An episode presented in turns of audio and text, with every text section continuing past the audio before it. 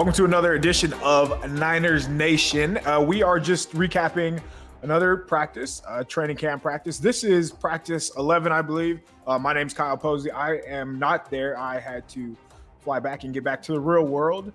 Uh, Jordan Elliott, I'm joined as always. He was there, and he's going to kind of fill us in and let us know how things went. So, uh, based on the timeline, it sounds like Trey Lance had himself a day.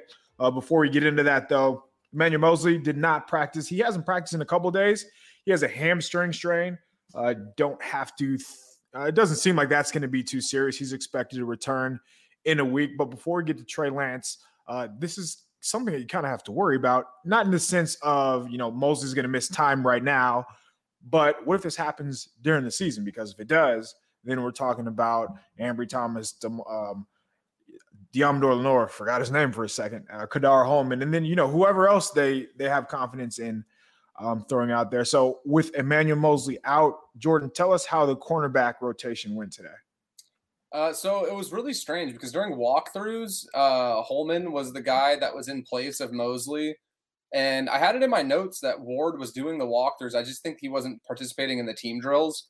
Um, and when the team drills came out and the first team was going out, move the ball stuff, red zone, uh, Lenoir and Thomas were the first up. So I don't know if that's just, again, they're trying to get those guys as many reps as possible and kind of evaluate what they have there. They obviously invested a pretty um, significant draft pick into Thomas with a third round pick last year. So I'll be honest, I was a little surprised. I thought that based on just the way camp's gone so far, that Hollman would have been the guy that would have kind of been the first up in that spot. But again, like when you make an investment in a player like Thomas, there's a reason why you did. There were things you liked when you drafted him. And even if you have a rough camp, I don't think that that defines where you're going to ultimately be. And maybe the 49ers want to get him more reps against ones because he's been running with the twos pretty much all throughout camp.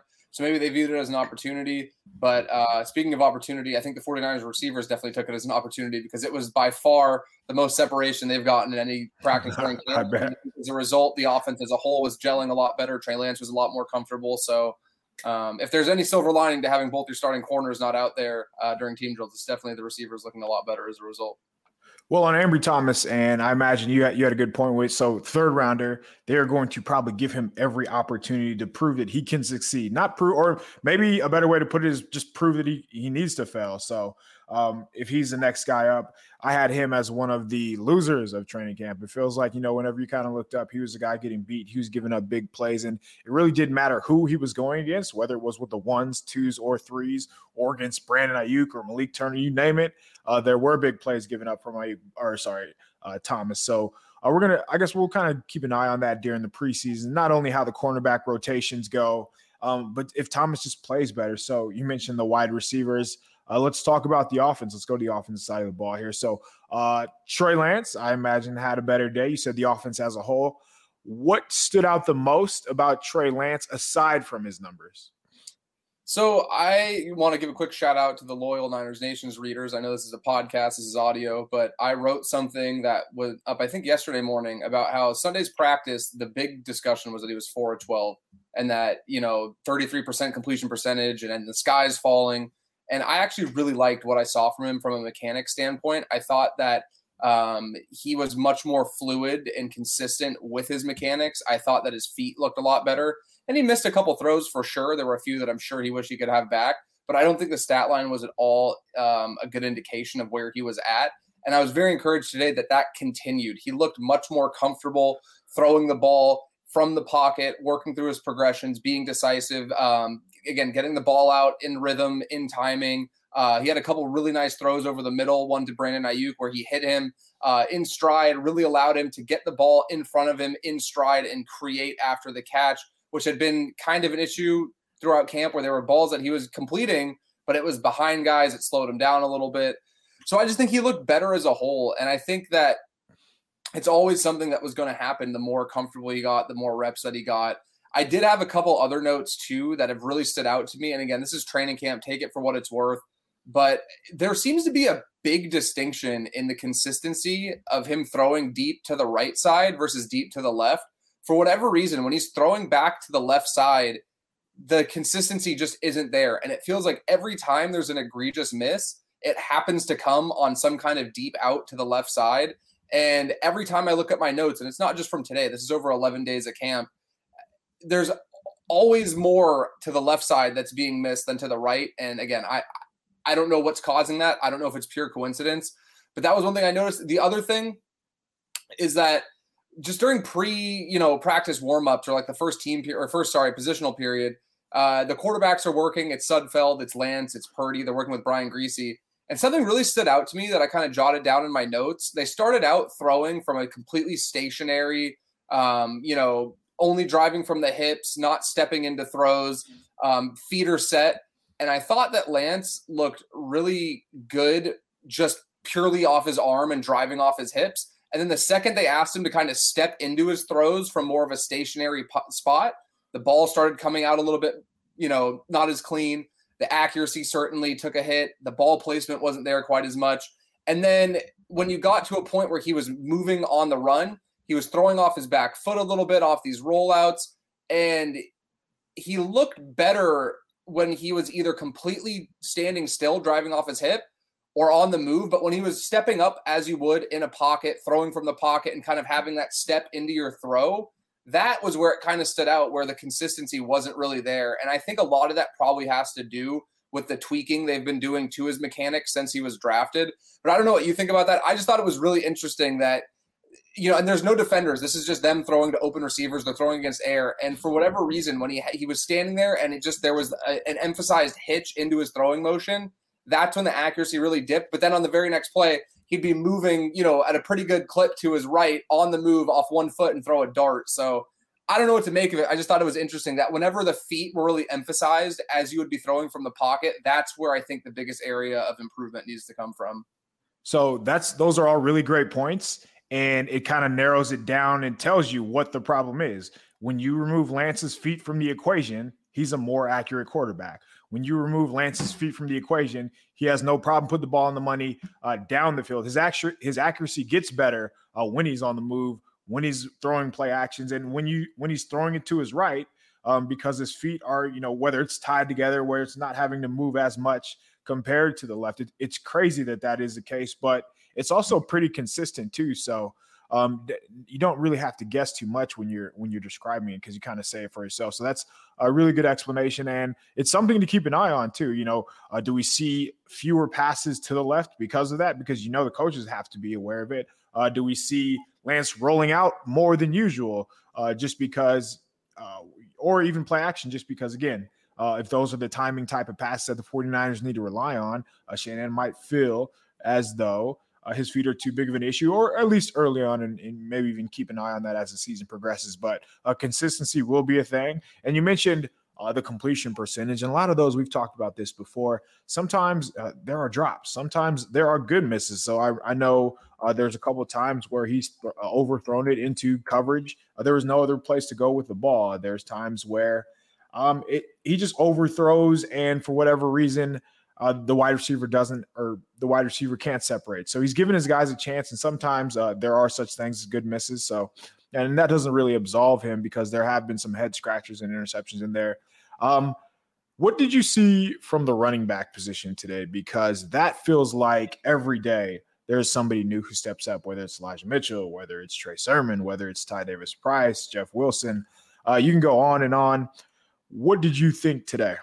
There were two guys who really stood out to me, and Jeff Wilson is number one. Jeff Wilson was the best running back on the field today. He busted two. Um, I, I, had him charted as at least 20 yards runs before he got tagged by anybody in a way where I would consider it a tackle if they were actually bringing guys to the ground. Looked really good with his cuts, looked decisive. And again, he's a veteran, has experience in the system. Shanahan's going to lean on guys that he trusts. If Jeff Wilson is healthy and he's passing all the, you know, checking every box in terms of medicals and their confidence that he can make it through the season um, without any you know serious injury or anything like that, he's going to make the roster. Like I, I, to me, I feel like that's a lock at this point, and it's hard because the running back position is usually really hard to judge. But he's just looked really good, and again, it's somebody that you can throw out there on third down. You know, it's going to be able to protect a young quarterback and pass protection. Has value as a receiver. So I thought Jeff Wilson was really good, and I thought Trey Sermon was really good. And the thing that stood out to me about Trey Sermon, he had a couple nice runs, but it was his work in the passing game during move the ball drills. He had a couple of really nice catches uh, working towards the sideline in the flat where he had to go out and get it uh, and you know get, really make a catch with his hands away from his body on the move, falling towards the sideline with a defender on his back hip. And uh, he just looks a lot more comfortable. I think Trey Sermon, it's night and day compared to what we saw last year from him during training camp. Uh, he mentioned that after having a year in the system, he feels more comfortable. He's able to play faster because of that experience. And I think it's really showing. Uh, you know, Elijah Mitchell had a couple nice runs. He didn't see too much work. I think he's kind of solidified as that number one back, and they're comfortable with where he's at. Uh, you know, Hasty had a touchdown run. Uh, I think I had my notes Ty Davis Price had a good run, and then Jordan Mason, the undrafted free agent. Like this to me is the biggest question in the room because I think he's earned a roster spot, but I don't know who is left out of the game of musical chairs and who's the odd man out to create a spot for him. I, I don't want to say that it's just safe to stash an undrafted guy on the practice squad because I think that you know th- there's some kind of reputation with Shanahan where hey if Shanahan likes this guy enough to bring him in and roster him throughout camp there's got to be something there.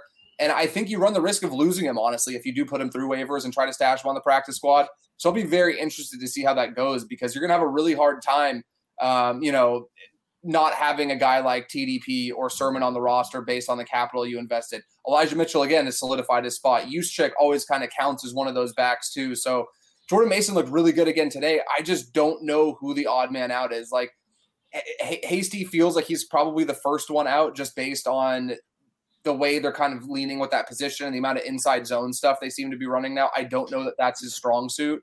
So it'll be interesting to see how that goes moving forward. But it was another very encouraging day. And Jeff Wilson just again solidified that to me, he's a lock to make the roster as long as all the medicals check out. I think with Mason, the best way to stash him is just by using him sparingly during the preseason. Because if they use him a lot and he's going against the other team's third teams, he's going to run over people and he's going to look very, very good. And it's going to make that even more difficult to kind of keep him under the wraps, keep him under the radar when it's time to make that roster cut down. So uh, I, I, agree that it will be tough to stash him.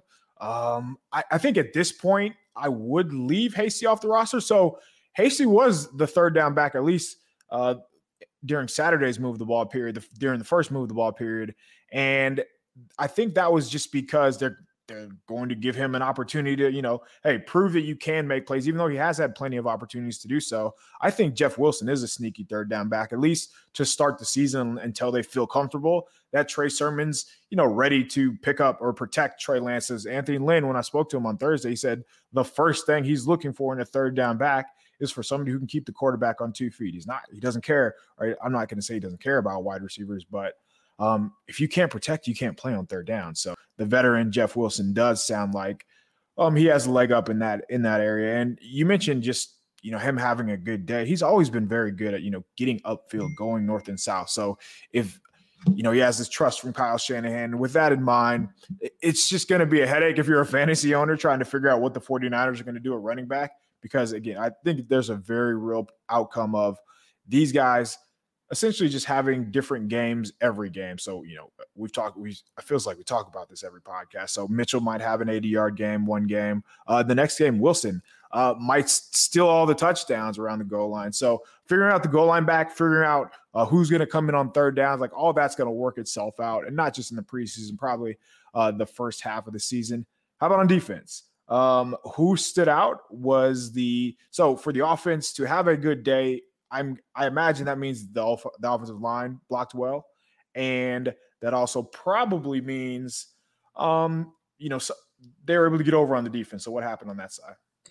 Uh, you know, you have the usual guys like Fred Warner. I thought had a really good practice, and it just gets to the point where like he's so good at what he does that you it's almost like an afterthought. Like I'm like watching other guys who are standing out, and Warner's just doing it every day to the point where you're almost like numb to it, and you're just like, oh, okay, this guy's carrying a receiver 25 yards up the field and, you know, completely blanketing them and forcing Lance to move on to a different read. And I see it so often that I think I unintentionally kind of just like put it in the back pocket and don't really think about it as much. But Fred Warner looked really good today. He almost had an interception on a ball that Trey Lance should have never thrown off his back foot. It was one of the few mistakes today he made where it just was unexcusable. Uh, he looked good. Nick Bosa looked really good in the reps he was out there. Um, some really good one-on-one reps against uh, Trent Williams too. Uh, that that battle is, you know, oh, Trent yeah. Williams is definitely, you know, kind of the favorite, but I think Bosa is making it closer and closer the more and more they're going at it. Uh, so those guys look really good, but you know, I thought the interior looked really good as well.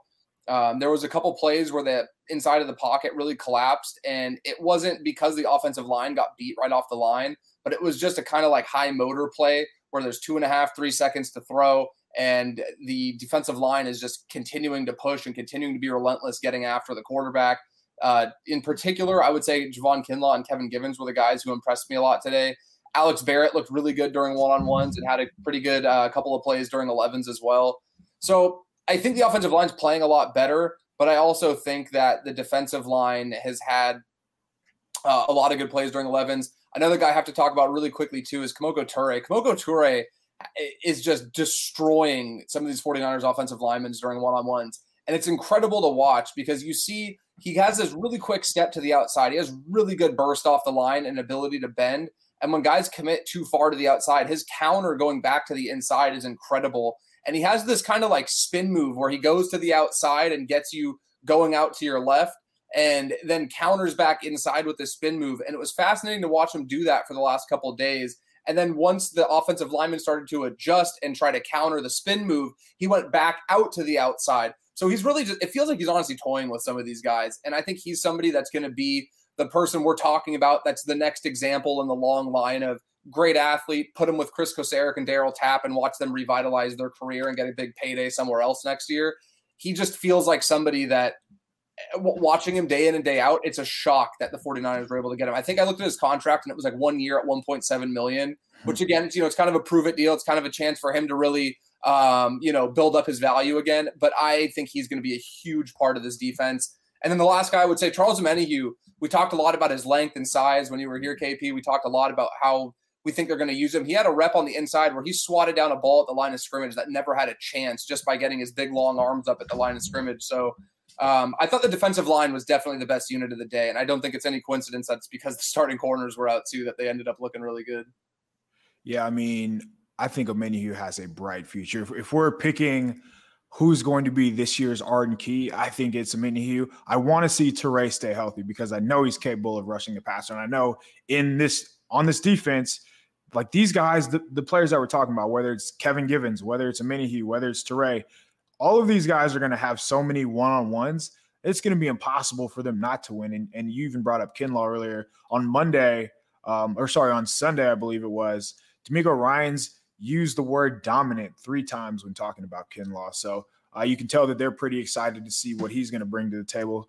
Um, that that should do it for us. I mean, uh, game coming up Friday. I have another practice, so uh, we'll see how Kyle Shanahan spoke about you know the starters playing on Friday. So that's going to be kind of fun to see. Uh, we'll have more. We're going to preview that game before we come up. We're not so much preview, but kind of talk about what we expect. But that'll that'll do it for us here. Thanks for listening. As always, one, please. One more thing, real quick. I forgot please. to ask. Jason Poe, Jason Poe is one of the most unique athletes I have ever seen. They have him listed at like just under six one. I think they have him at like six foot and five eighths of an inch. He's noticeably smaller than the majority of the offensive linemen. The Niners have some big offensive linemen. He has looked incredible the last couple of practices, especially there's these one-on-one reps where so the 49ers interior offensive line is obviously has some new faces. The thing they've been struggling the most with is just pure power on bull rushes. And, uh, you know, it's pretty hard when you have guys like Kevin Givens, uh, Nkemdiche, uh, Jordan Willis, and uh, you know Javon Kinlaw bull rushing you. Jason Poe has been not only holding his own on those, but when they go to counter and hit him with a you know speed move to the inside, they try to rip over the top with a swim move. He has impressed me so much uh, during the offensive line, defensive line one on ones today. I had him charted during four reps, and he dominated three of them. And the one that he did lose to Nkemdiche, I just have to tip my cap to him. He he adjusted pretty well and was able to counter with a little bit more finesse and speed after the power clearly wasn't getting home. So Jason Poe is somebody where I, you know, I'm getting to the point where I feel like there's no chance the 49ers can't have him on the roster this year. Like he looks so good out there. And I think again, it can can come down to something as simple as that saying "low man wins" has been said since the dawn of the sport of football. And I just think he's so hard to get leverage under. He's already starting under your pad level, and he is so strong, and his ability to anchor is incredible. So I just wanted to give Jason Poe a quick shout out because I thought he's looked absolutely fantastic. And I think it's a great example of kind of not getting trapped in measurables and trapped in kind of prototypes for positions. Because while he's not, you know, tiny out there, just comparatively speaking, he definitely stands out as somebody where he's a little bit smaller than most of the offensive linemen they have rostered, but he's looked like one of the best ones over the last four or five days, in my opinion. Poe and um, Mason are for sure going to be the two fan favorites of this preseason, man. I can't wait to see. Uh, thanks for taking time to go to practice and recapping that for us. Again, uh, that'll do it for us. Uh, be on lookout for Poe. Be on lookout for Mason. Uh, the starters are going to play probably for a series or two Friday, so that'll be fun. And we will be back with you tomorrow.